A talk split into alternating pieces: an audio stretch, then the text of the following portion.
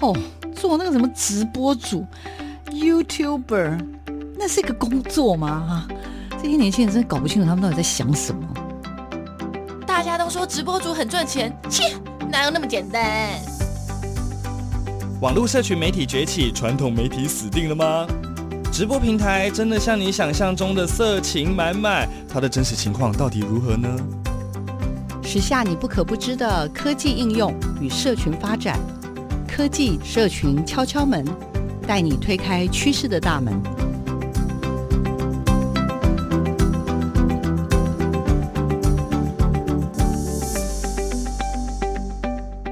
我们欢迎听众朋友来到我们的科技社群敲敲门，我是主持人小黄老师。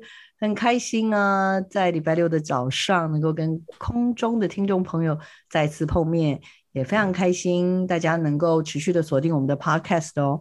那我们在科技社群敲敲门的节目当中呢，我们很希望带给所有的听众朋友是关于生活的更好的品味，对于科技跟社群有更好的认识跟了解。那但是到底科技跟社群可以带给我们什么样的生活的改变呢？我们其实就是透过每一个集次的采访，我们也希望让大家可以认识更多不一样的人事物哦。嗯，礼拜六的早上十点钟最适合的，真的就是。来一份早午餐，然后 点一杯超棒的咖啡。你也可以是自己准备，也可以是到一个你的爱店去点咖啡哟。那我们这礼拜呢，为大家邀请到的就是一个这么样的有趣的人物，而他呢，就是一个真的是咖啡专家哦。那我们为听众朋友邀请到的是小豆老师，那他的本名叫钟孝燕钟老师哦，啊，是一个非常非常酷的人。老师，请。嗨，大家好，我是小豆老师。呃，小豆老师，你真的很有趣啊！你的名字叫钟孝燕老师，然后我见过你本人嘛，哈。然后呢，可是你的名字太可爱了，叫做小豆老师。然后我刚刚看你的那个你的代码叫做 Choco C H O C O，很像巧克力的感觉，是吗？老师要不要跟我们介绍一下你自己，还有为什么叫小豆老师啊？好，呃。我在咖啡界稍微有一点点异类，好，那因为我的背景其实本来不是做咖啡的，那我原来是交通大学的工学博士，好，那后来到了成大服务，啊，服务了一段时间又离开了成大，那所以说就因缘际会投入咖啡，那为什么会叫小豆老师呢？是因为呃，我们以前在玩像 PTT，然后必须进去的时候要取一个昵称，嗯啊，然后因为我家里正好养了一只小狗叫豆豆，那所以当初在取昵称的时候我就取豆豆，结果豆豆被人家取了，我说好，那就改一下，那就取小豆好了，啊，那后来因为慢慢慢慢，可能因为在咖啡界慢慢很多人就问我，就可能叫我说，哎呀。哎，你是那个网络上那个小豆吗？我说是是是，所以就慢慢慢慢就变小豆老师就出来了。哦，好有趣哦！所以这个小豆也不是什么，也没有什么一个跟咖啡没有关系。很多人会以为说 小豆是因为咖啡，所以故意这样子取，其实不是，它只是因为是我家小狗的名字。太可爱，太可爱。好，所以刚刚呃，听众朋友大概也从小豆老师的简单的介绍也知道。小偷老师其实原来是交通大学的工学的博士，机械系的背景了哦。那其实后来也念了一个海洋大学的食品科学的呃这个博士班。那对，现在还在哦，现在还在念是吧？就是我希望能够拿到第二个博士学位。哇哦，好。那所以呢，老师的过往也有当过这个研究的人员，甚至也是一个。呃，大学的高教的老师，那可是呢，老师给我看的简历，我就吓坏了，因为老师在咖啡的证照上面有一二三四五六七八九，至少最新的是有九个，各式各样的证照，包含评鉴师，包含授权的训练师，还有。很厉害的考官，听众朋友要注意听哦，是考官哦，不是评鉴师，不是咖啡师，是考官哦。好，然后还有各式各样的专业的证照、进阶的证照、烘豆的证照啊，反正真的就是很厉害就对了。然后呢，老师刚刚说，因为是训练师，也是考官嘛，所以老师也有很多很多评审的呃历练资历。然后老师当然也代表，就是也代表出去比赛过。念到博士之前的专业大概只有短短的四行，但是你后面的资历好长哦。老师要不要跟我们分享一下？为什么会从机械转咖啡？这个转的有点大哎，转到脖子可能会扭到的那种。好，就是很多人现在在说斜杠，我可能杠的蛮远的。一开始我本来就是走学术，然后在成大也是也教书，那只是因为在那边呃一段时间之后，发觉那个感觉不是我想要的，那所以再加上说。我女儿出生，那我都必须从桃园到台南上课，然后再从台南可能是礼拜五、礼拜六晚上又要赶回来照顾女儿，所以说就这样子来来去去，大概已经这样一年多。那一方面，呃，在这个环境不是很喜欢，再加上女儿的这样子必须要我要这样跑，那时候就觉得说，反正我到哪里应该都能够生存，我干嘛为五斗米折腰呢？我就因为这样子，所以我就离开成大。离开成大，当被家里人骂得要死，说好好的教授你不当，干嘛要离开成大？但是我是觉得说，人生就是这样子，能够做一些自己喜欢的事情，好，会呃是蛮不错的。所以那时候离开了成大之后，本来一开始我对咖啡也没兴趣，那只是因为我老婆是医护人员，好，她现在是某个大医院的护理长。她当初在拿护理硕士的时候，花了很多很多的钱在某某咖啡店，就喝咖啡喝得很凶。我那时候可能是应该这样说，因为老公没工作了，就是有点吝啬。但是我当然不能跟我老婆这么说，我就跟我老婆说，说我为了疼她，所以我觉得说，你既然要出去花钱啊喝咖啡，那干脆我们自己在家里买一台咖啡机好了。就因为这样子，你知道学理工的人就是这样，要买东西就要必须要研究，看看哪一台的 CP 值高。结果我研究下去，发觉哇，咖啡原来是一个蛮有趣的事情，所以就一这样子一头栽进咖啡这一条路，嗯，就这样。老师真的很惊人啊，为了 就是钱不要给人家赚，就自己在家赚的意思。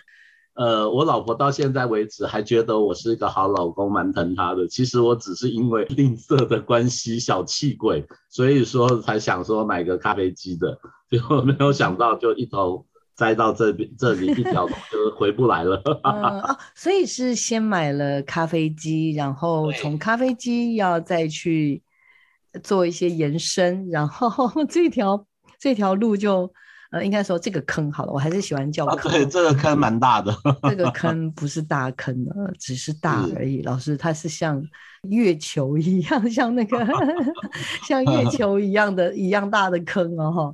哈，好，那我也要替听众朋友，还包括我自己呢，就像小豆老师。自首一下，就是我们通常呢最常喝咖啡的地方，大概就是便利商店，啊、是是是，或者是所谓那种知名连锁，不一定是新叉叉，或者现在叫路叉叉，然后什么各式各样 C 叉叉，就是有很多这种连锁店。然后我们其实多半喝出来的咖啡大概就是这样。那也因为最近我因为有机会去我们的明治。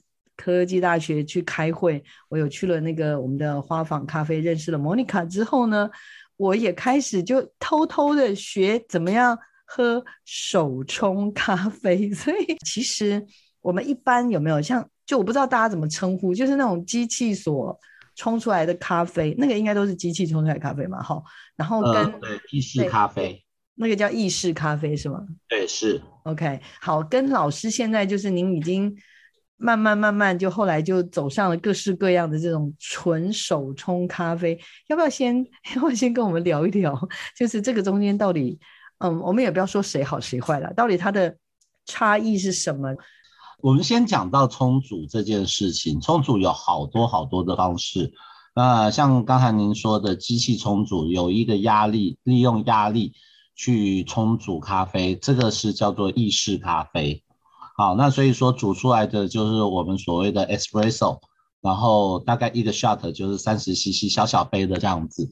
那这一个小小杯我们可以加上像牛奶这样的东西，去制造出呃衍生出来像拿铁、卡布，或者是加一些像呃糖浆或者是巧克力酱，就会跑出像摩卡咖啡这样子衍生出来的这样的一个意式咖啡。好，那这个是目前在台湾。大概在咖啡店至少占到大概六七成以上，大概都是喝这样的咖啡。以听众来讲，大部分在外面喝到的也是类似像这样子的东西。当然，最近大概这二十年来，呃，有一种冲煮的方式比较兴起，那就是所谓的手冲咖啡。那因为手冲咖啡它没有压力，因此它在萃取上面。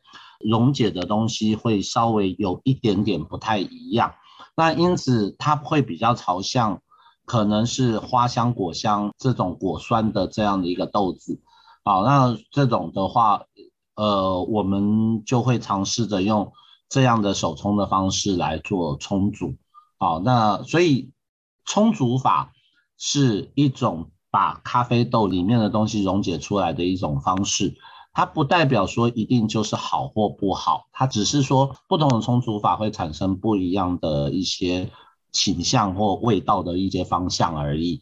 刚刚讲的，我们一般如果在便利店或刚刚讲的这种连锁的这种方式呢，通常它就是比较用机器的方式冲煮，那叫做意式咖啡嘛，哦，意大利的意式咖啡。好，那另外呢，刚刚也老师也聊到，就是近十年、二十年啦，也开始。有一些叫做纯手冲咖啡，然后呢，这个手冲咖啡呢比较特别，通常就是它应该都会有有一些相关的设备，但是比较重要，它一定会有一壶水，然后呢，这壶水呢，它的那个就是会有一个水柱，就会冲进那个粉啊等等这些的。那当然，这些粉是从咖啡豆磨出来的。就是手冲咖啡是我们可能利用手冲壶，然后装的热水。然后倒进一个滤杯，然后这滤杯里面当然我们可能有放，就已经有放了咖啡粉，然后让我们的水热水直接冲在咖啡粉上，然后利用它的溶解跟扩散，然后把里面的咖啡的可溶物质把它溶解出来，然后进入到下壶，就是下面的那个我们可能放了一个茶杯或者是马克杯，或者是 讲究一点点。可能是一个玻璃壶，然后流到下面之后，我们就可以拿这样的一个咖啡来喝，这种就是手冲咖啡。嗯，然后老师刚刚讲的这两种呢，不知道听众朋友理解了吗？像我呢，就会觉得很开心，因为我就终于知道意式咖啡跟手冲咖啡有什么不同了。然后好，但是老师刚刚又讲了一些关键词，不知道听众朋友有没有注意听？那我呢，这个部分也是我非常非常好奇的，就叫做老师刚刚说什么有一些咖啡豆啊，或什么会有果香啊，然后会怎样怎样。其实我最怕的就是我，比如说我现在去一个咖啡厅，对，就是那种很厉害的咖啡厅，通常就问你说，小姐，你想要喝的是？偏酸，因为我们通常不知道嘛，就看到很多那种英文名字又很长，然后看着就很害怕，所以通常就是啊，我会想要喝那种呃要淡一点的，但是通常他们都不会这样回答你，他就问你说，你想要比较偏酸呢，还是你比较喜欢果香或什么等等，就他开始就会念出很多的那种我们不熟悉的词，那个什么名词，所以好，那我们就要来请小豆老师跟我们解释一下、解说一下，就是。刚刚所谓的果香，然后这这个大概又是怎么回事？为什么咖啡豆会有果香？它不是就是一种植物吗？酸甜又是怎么回事？老师请。好，呃，如果这样子，我可能会从一个就是比较历史上面来讲。事实上，咖啡到现在为止，我们喝咖啡的历史，根据考证，大概已经超过一万年以上了。啊，不过呢，基本上。在早期的咖啡，也就是大概在四五十年以前，因为事实上喝咖啡从如果说从欧洲算起来，大概他们已经是在西元十四、十五世纪就已经开始接触到咖啡豆，然后一路这样子过来，你看都已经好几百年了。那在四五十年前的咖啡豆，因为在种植技术上面的不是那么的好。那因此，它的咖啡豆不会，就是它的风味，呃，相对来讲不是那么的好，那么的漂亮。那因此，对我们烘豆师来说，我们大概都会尝试着把它烘的相对的比较深一点点，比较重一点点，然后去取它的这种所谓的比较深、比较重的味道。这种就是传统的咖啡。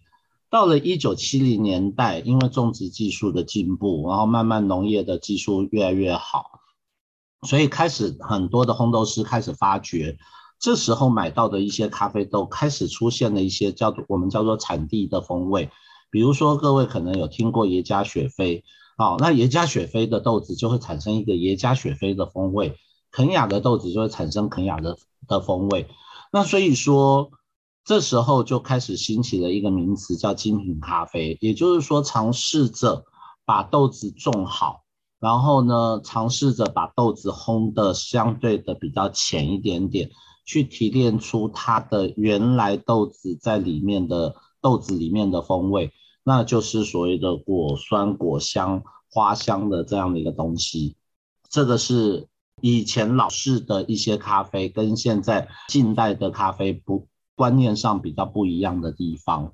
嗯，老师我要举手，举手问一下，嗯、那那那个刚刚讲的那种果香的味道。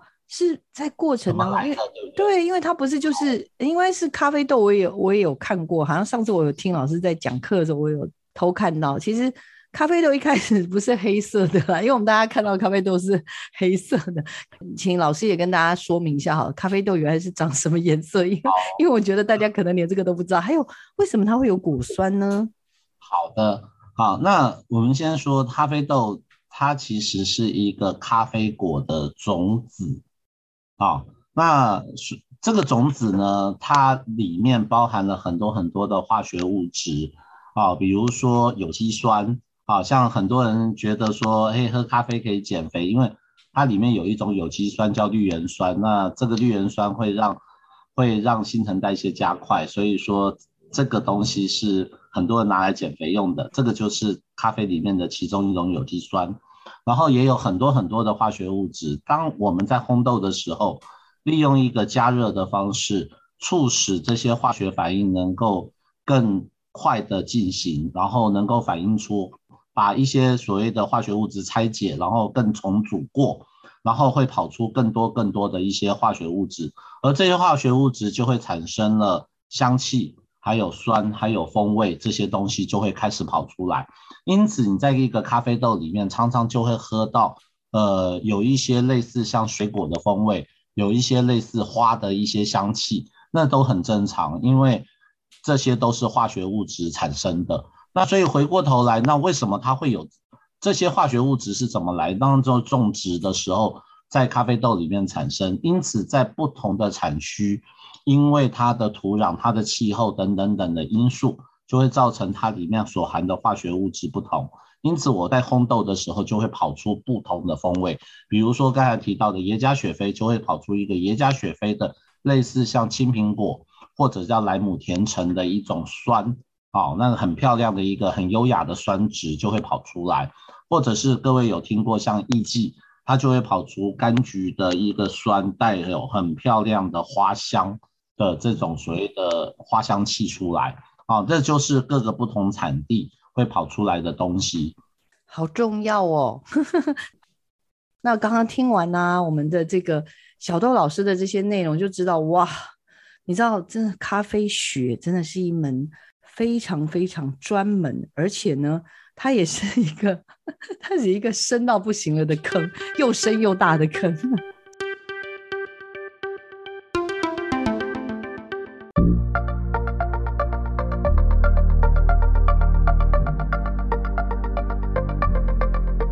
大家好，我是小豆老师。那我们先来介绍一下精品咖啡。我们的咖啡事实上在很早很早就已经大家都在喝咖啡。后来到了一九七零年代之后，呃，因为农业技术的进步，所以造成很多的咖啡开始有一些产区的风味出现。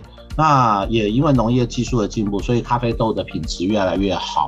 那因此这时候在咖啡界就会产生一些想法，说我们烘豆的时候是不是能够把这些所谓的产区风味开始展现出来？那在烘豆上面也烘得相对的开始变得比较浅，所以因此我们现在喝到的很多的咖啡，尤其在手冲上面会喝到所谓的产区。啊，比如不同的产区，不同的像耶加雪菲、波肯亚，像巴拿马、像瓜地马拉等等的这些所谓的产区风味就开始出现，同时带有比较漂亮的花果酸香，像这样的一个东西，这就是现在的精品咖啡。这样您了解了什么是精品咖啡了吗？那今天呢，就为大家邀请到的是我们这咖啡界的真的好名师了，小豆老师钟孝燕老师。那孝燕老师呢，刚刚跟我们前面有聊了一下，其实孝艳老师转行做咖啡的故事也是很神奇，真的有机会应该要请他出一本书。老师呢是交大的机械系的博士，然后目前正在念的是海洋大学食品科学系的博士班，准备拿第二个博士。再来，老师也当过老师，高教的老师哦哦。但是呢，他在几年前转到了咖啡这个行业。老师有没有超过十年了？小豆老师？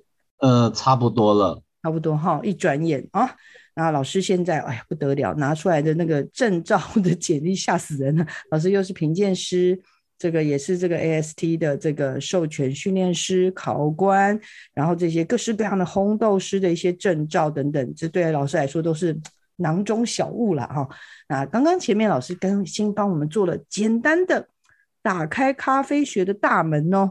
好，如果有没有认真听的人，赶快再回去再听一遍。然后我们接下来呀，就要老师要跟我们介绍一下咖啡豆的一些种类，还有刚刚我就问了一些有点笨的问题，就是为什么咖啡会有什么果香？我每次真的听到果香就觉得很奇怪，为什么？它是不是跟什么东西揉一揉才会有果香呢？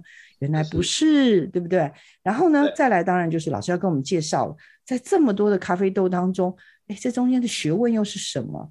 然后呢，我知道它其实是要搭配一些地图的。来，我们就请老师帮我们一一的拆解。老师，请。好，那我们第一个当然就谈到说，大家可能常常见的叫阿拉比卡啊，阿拉比卡其实是我们在咖啡的界门纲目科属种的生物分类里面，它是种一种种。那这个阿拉比卡以目前来讲，是我们喝咖啡的一个最大宗，基本上大概占到了八成以上的咖啡豆都是阿拉比卡。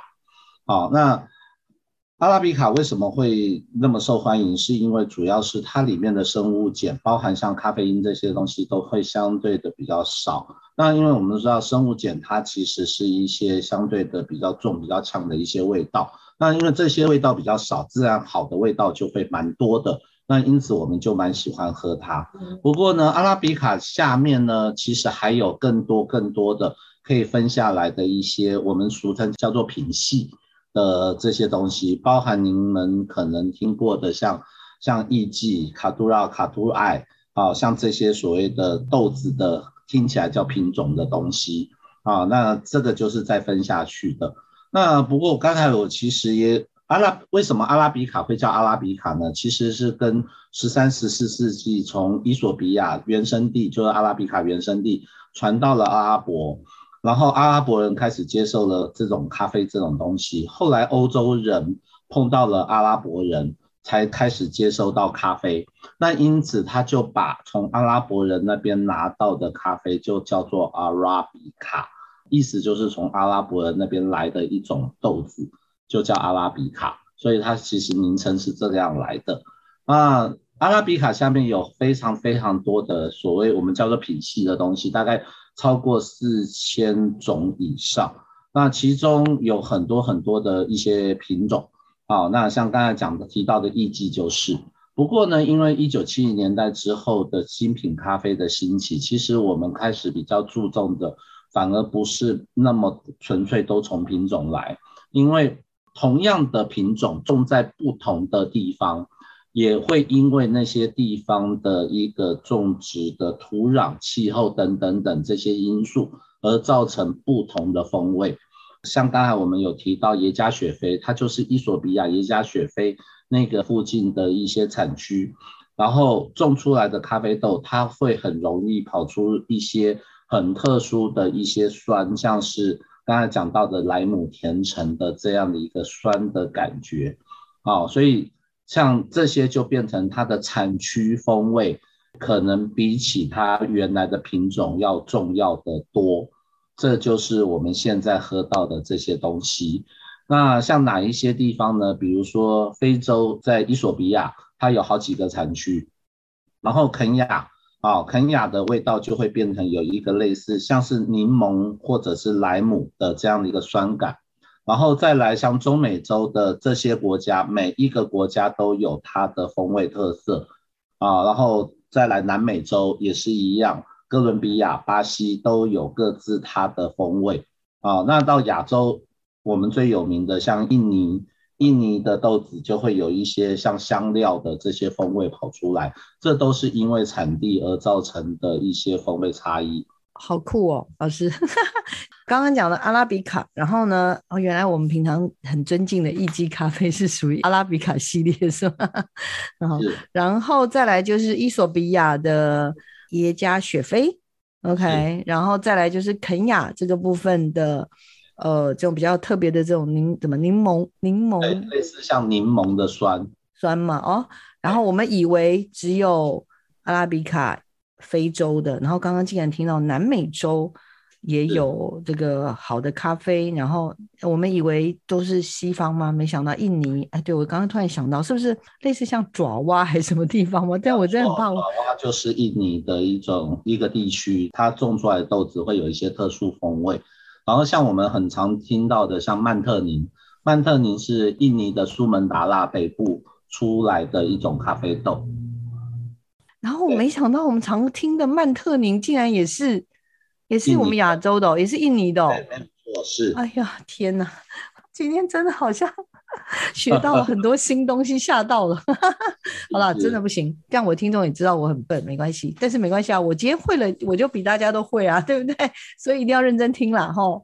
好，那老师刚刚所说的就是这些是产地，但也因为那个产地呢，然后还有它的土壤啦，或者一些这个相关的这种，其实它真的就比较像是一个生态系。那种过去之后，其实整个的环境也会对这个咖啡有一些改变。包含我后来发现，我们台湾对不对？老师，我们台湾其实现在也。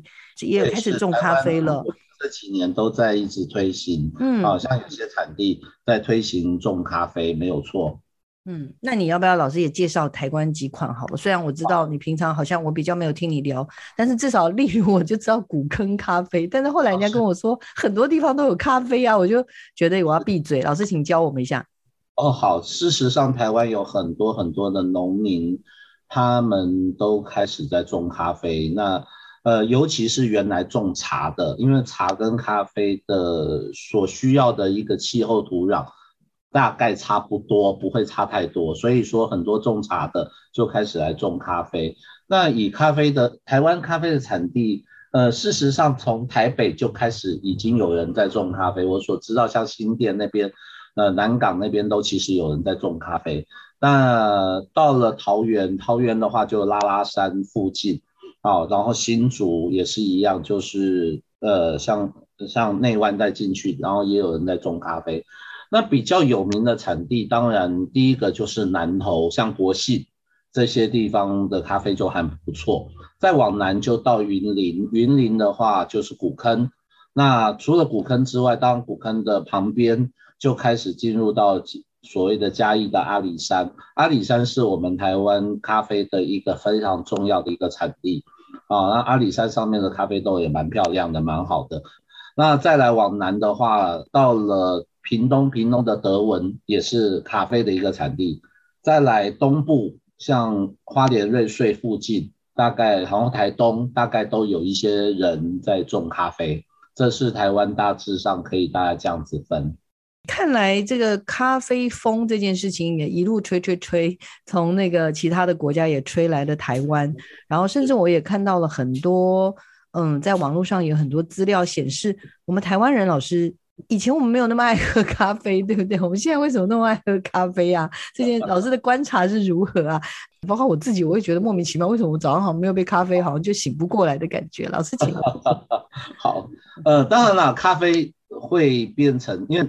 您知道说咖啡，我刚才有提到说有咖啡所谓的咖啡因或者是叫生物碱，这个东西就是含有一些有一些所谓的药性，所以这最早咖啡其实是拿来当一种药的。当初的发觉是喝了咖啡会可能像神清气爽或者什么这样子，所以当初它是其实是一种药。只是后来慢慢慢大家觉得，哎，这个东西除了药性之外，它其实还蛮好喝的，所以慢慢慢慢把它变成一种饮料。那因此，呃，如果说您觉得喝了咖啡会比较有提神的感觉，这是很正常的，因为它本身里面就含有一些药性。不过这个药呢，你们倒不用太担心，因为它里面的含有的东西其实都还蛮不错的。我们曾经。都听过什么英国研究、加拿大研究等等等，说一天喝三四杯咖啡，其实对人体是还蛮不错的。这是真的有论文，他们有发表的。好像比如说最近有一篇就是对阿兹海默症，像比如咖啡因对阿兹海默症的话，其实是有预防的一些效果。所以喝咖啡是不错的事情。除此之外，当然咖啡很香。很舒服，喝了之后，就像我刚才讲的神清气爽，所以说喝咖啡变慢慢慢慢会变成一种全民运动。我觉得也很特别哦。今天找老师来，主要真的也是因为我觉得除了咖啡这个产业链跟产值非常惊人之外，我觉得还有很多关于咖啡的科学。因为一般人可能就是说，哦，我就是觉得，嗯，我喜欢泡咖啡，然后或者是什么拉花等等这些，可是。因为老师是学科学的，所以我发现透过学科学的人来认识咖啡学，觉得真的是一个还蛮不错的一个路径。好啊，老师，我再来要请教你了，就是我以前呢、啊、会认为喝咖啡啊，好像就是要热热的喝。那最近也因为可能有喝了那个我们那个莫妮卡小姐泡的咖啡之后呢，我才知道原来咖啡放凉啊也是蛮好喝的，而且。还有一些咖啡是很有趣，是它放凉之后，它的那个甜味才会跑出来。我我其实很吃惊哎，老师可以跟我们分享在科学上这又是怎么回事呢？呃，事实上，咖啡当我们今天种得很好，好，然后烘豆也烘得很好的话，它其实它的化学物质是会跑出一些很漂亮、很棒的一些东西，它不会有。所谓的酸涩也不会有苦涩，不会有那么涩的感觉。那所以，然后再加上甜度可以拉高啊、那因此，呃，就会变成它是一杯酸酸甜甜。如果以手冲咖啡来讲，就是浅焙的手冲咖啡来讲，它会变成一个酸酸甜甜蛮好喝的一杯饮品。那因此，在高温的时候，当然香气很漂亮。可是到低温的时候，因为它的甜度其实足够。那因此，你到了低温的时候，它还是很漂亮，它也不会说有涩的感觉、不舒服的感觉、卡喉的感觉都不会出现。所以说，您刚才说喝到低温的时候还好喝，就是像这样的一个咖啡。嗯，所以它就不会像我们传统认为的，哎，咖啡只能够喝热的，呵呵，因为有一些手冲咖啡它放凉了之后，它还是会有一些呃甜味。我们其实，在当咖啡评审的时候，我们常常都会把咖啡一直喝，一直喝，喝到凉。因为冷掉的时候，其实我们常常会说一句话：冷是咖啡的照妖镜。一杯咖啡在热的时候可能很好喝，可是一到凉，如果说它会垮掉，那这样子表示说这个咖啡里面有一些，呃，不是那么让我们口感上面舒服的一些物质。如果说这杯咖啡到凉的时候都很好喝，那就表示这杯咖啡真的很棒。我很好奇，老师，我们就是爱喝咖啡嘛，哈，有人因为这样就是想，因为之前像我就想说一下去学拉花，后来发现。其实拉花也就是也就那么一回事了哈，但是后来发现也有人就真的想当咖啡师，可以帮我们介绍一下这个生态系有应该有哪一些很重要的物件跟人物在里面，跟我让我们大概了解一下，请说。那有人可能是因为我们平常喝咖啡喝得多，想要了解咖啡而已，但是也有一群人是他们未来可能是要想走咖啡这条路，包含开咖啡店或经营咖啡的公司，不管生豆或熟豆。啊，等等等的这样子，甚至可能还会做物流管理、仓储管理等等等的这些。所以说，其实每一个人的需求不一样。那当然，在这边其实就会有一些所谓的证照出现。这证照像以我个人，我有两个协会的一个考官资格啊。那其中最大的当然就是精品咖啡协会 SCA。啊，所以 SCA 它是一个很大的一个协会，那因为它也主办了一个我们俗称叫世界杯的咖啡赛，因此它的证照其实是我们业界大概呃比较相对会比较看重的一个证照。要先跟各位听众讲的是，您可能要先知道的是，您为什么要考证照？考证照其实。必须说句难听的话，它也是要花钱，而且这个钱其实还不少。那如果说您花的钱，如果说没有达到您原来的预期的效果，其实我都很劝听众朋友说，不一定要真的去拿证照。不过呢，当然拿证照，当然就是我刚才说的，有什么预期的效果，比如说您可能要走咖啡这条路，您可能要开咖啡店，您可能这些。那事实上拿一个证照是对您的事业有帮助的。那我就会建议说，您可以拿一个证照看看，这样子。那这些证照有很多，像以 SCA 来讲，它总共分五大项目，比如说意式咖啡师、感官、所谓冲煮，然后生豆还有烘豆这五大项目。那其实就包含了咖啡的学习，所以呃，可能就变成呃，听众朋友可能要想想看，说您可能要走哪一条路，那所以说去学适当的一个证照，这样。嗯，意式咖啡师就是我们去学习怎么样冲煮意式咖啡，嗯，啊，包含拉花这些技巧都会包含在里面。然后再来就是冲煮，冲煮是一个冲煮理论，其实包含我今天水碰到了咖啡粉之后，它的溶解扩散的现象，嗯，好，然后再来生豆，生豆其实谈的就是呃种植还有后处理，好，因为咖啡豆我们有一个所谓的很重要的事情叫后处理。那所以生豆在谈的就是这个东西，再来当然就烘豆，烘豆就其实很简单，就是豆子要把它烘好，哎，然后再来还有一个很重要的，其实在我们咖啡的学习里面，我们都认为那个就有点像是你学武功的扎马步，啊，这个东西叫感官，感官就是咖啡学习的扎马步，教你怎么去评估一支咖啡的好坏。老师好想偷学哦，你要不要讲一下什么叫做感官呢？啊？诶，我是说拿到这个感官执照的话，看到咖啡它会有什么反应吗？我比较好奇一点。还好啦，我们也跟一般人一样，只是说我们训练起来就是有能力对咖啡打分数。比如说我现在喝到一杯咖啡，我可能就会，哎，这杯咖啡可能有八十五分，那就代表说。在八十五分的咖啡，可能有一些比较不错的东西会跑出来，然后有一些喝起来会应该会有怎么样的口感跟一些酸的感觉。那另外一杯可能比如说超商咖啡，它可能在七十八分，那自然七十八分就有七十八分该有的一些东西。嗯，所以我们其实就是训练我们的学员对于咖啡能够打分数。那刚才我说为什么它是一个所谓的呃扎马步呢？因为这种能力其实对于刚才讲的其他的课程来说都很重要。比如说烘豆好了，你今天烘豆，如果说你没有感官能力，你喝不出来你咖啡烘出来咖啡的好坏，你怎么知道说你要怎么去修改你的烘豆，让你的烘豆能够变更好呢？对，所以冲煮也是一样啊。你今天手冲了一杯咖啡，如果说你没有这样的一个能力，没有办法知道什么叫好，什么叫不好，你怎么有办法去改进你的冲煮呢？所以感官是一个很重要、很重要的一个东西。嗯、OK，、嗯、那老师这五种的话，有没有什么先后顺序？应该还是说这五种你就是按照你的需求，然后看你想要走哪一条路，然后你去。是的，是的。对，所以我们其实是建议就是。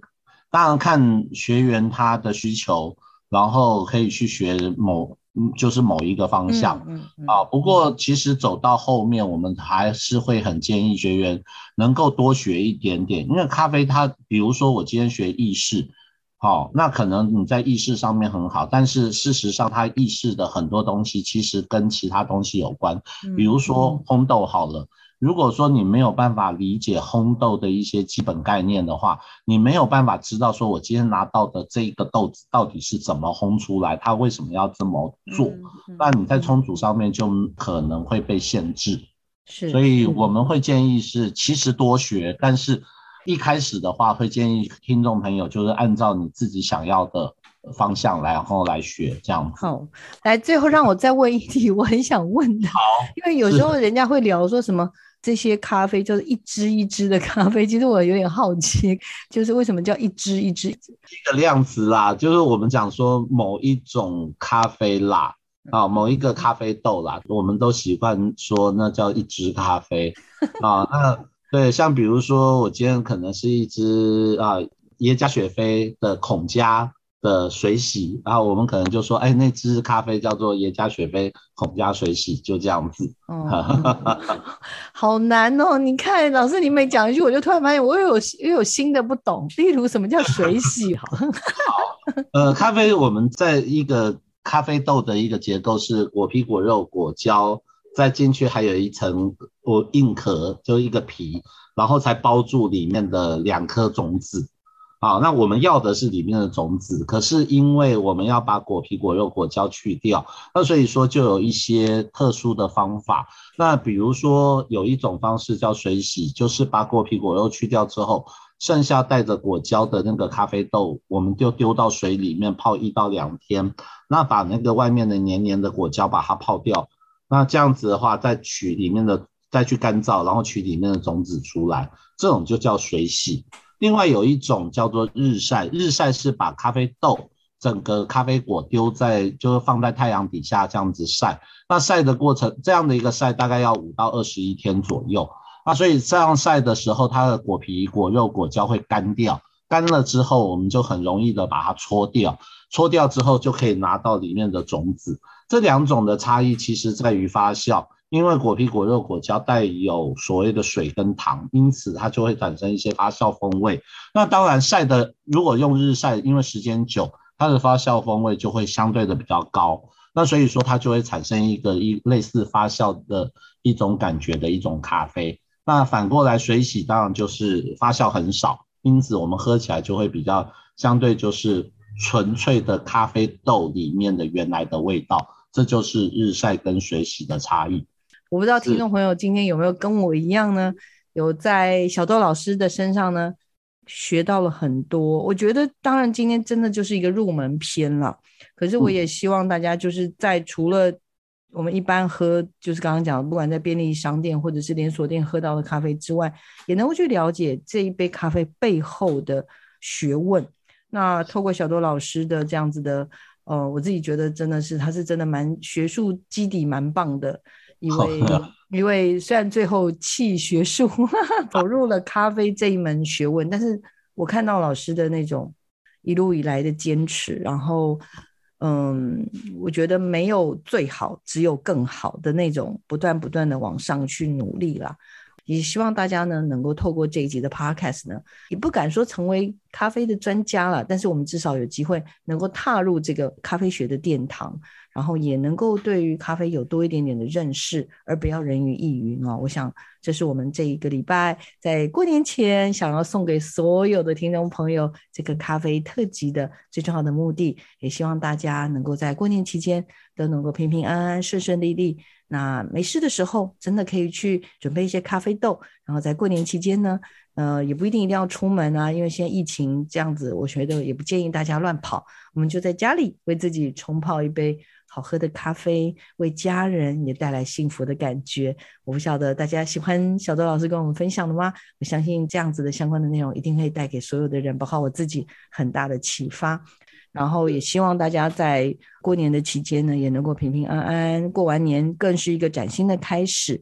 那也希望啦，这个小豆老师呢，带给大家的这样子的一个咖啡学，也启发了我们每一个人对于这个呃咖啡的认识。好，我们就一起祝所有的听众朋友，祝大家新年快乐喽！祝大家新年平安。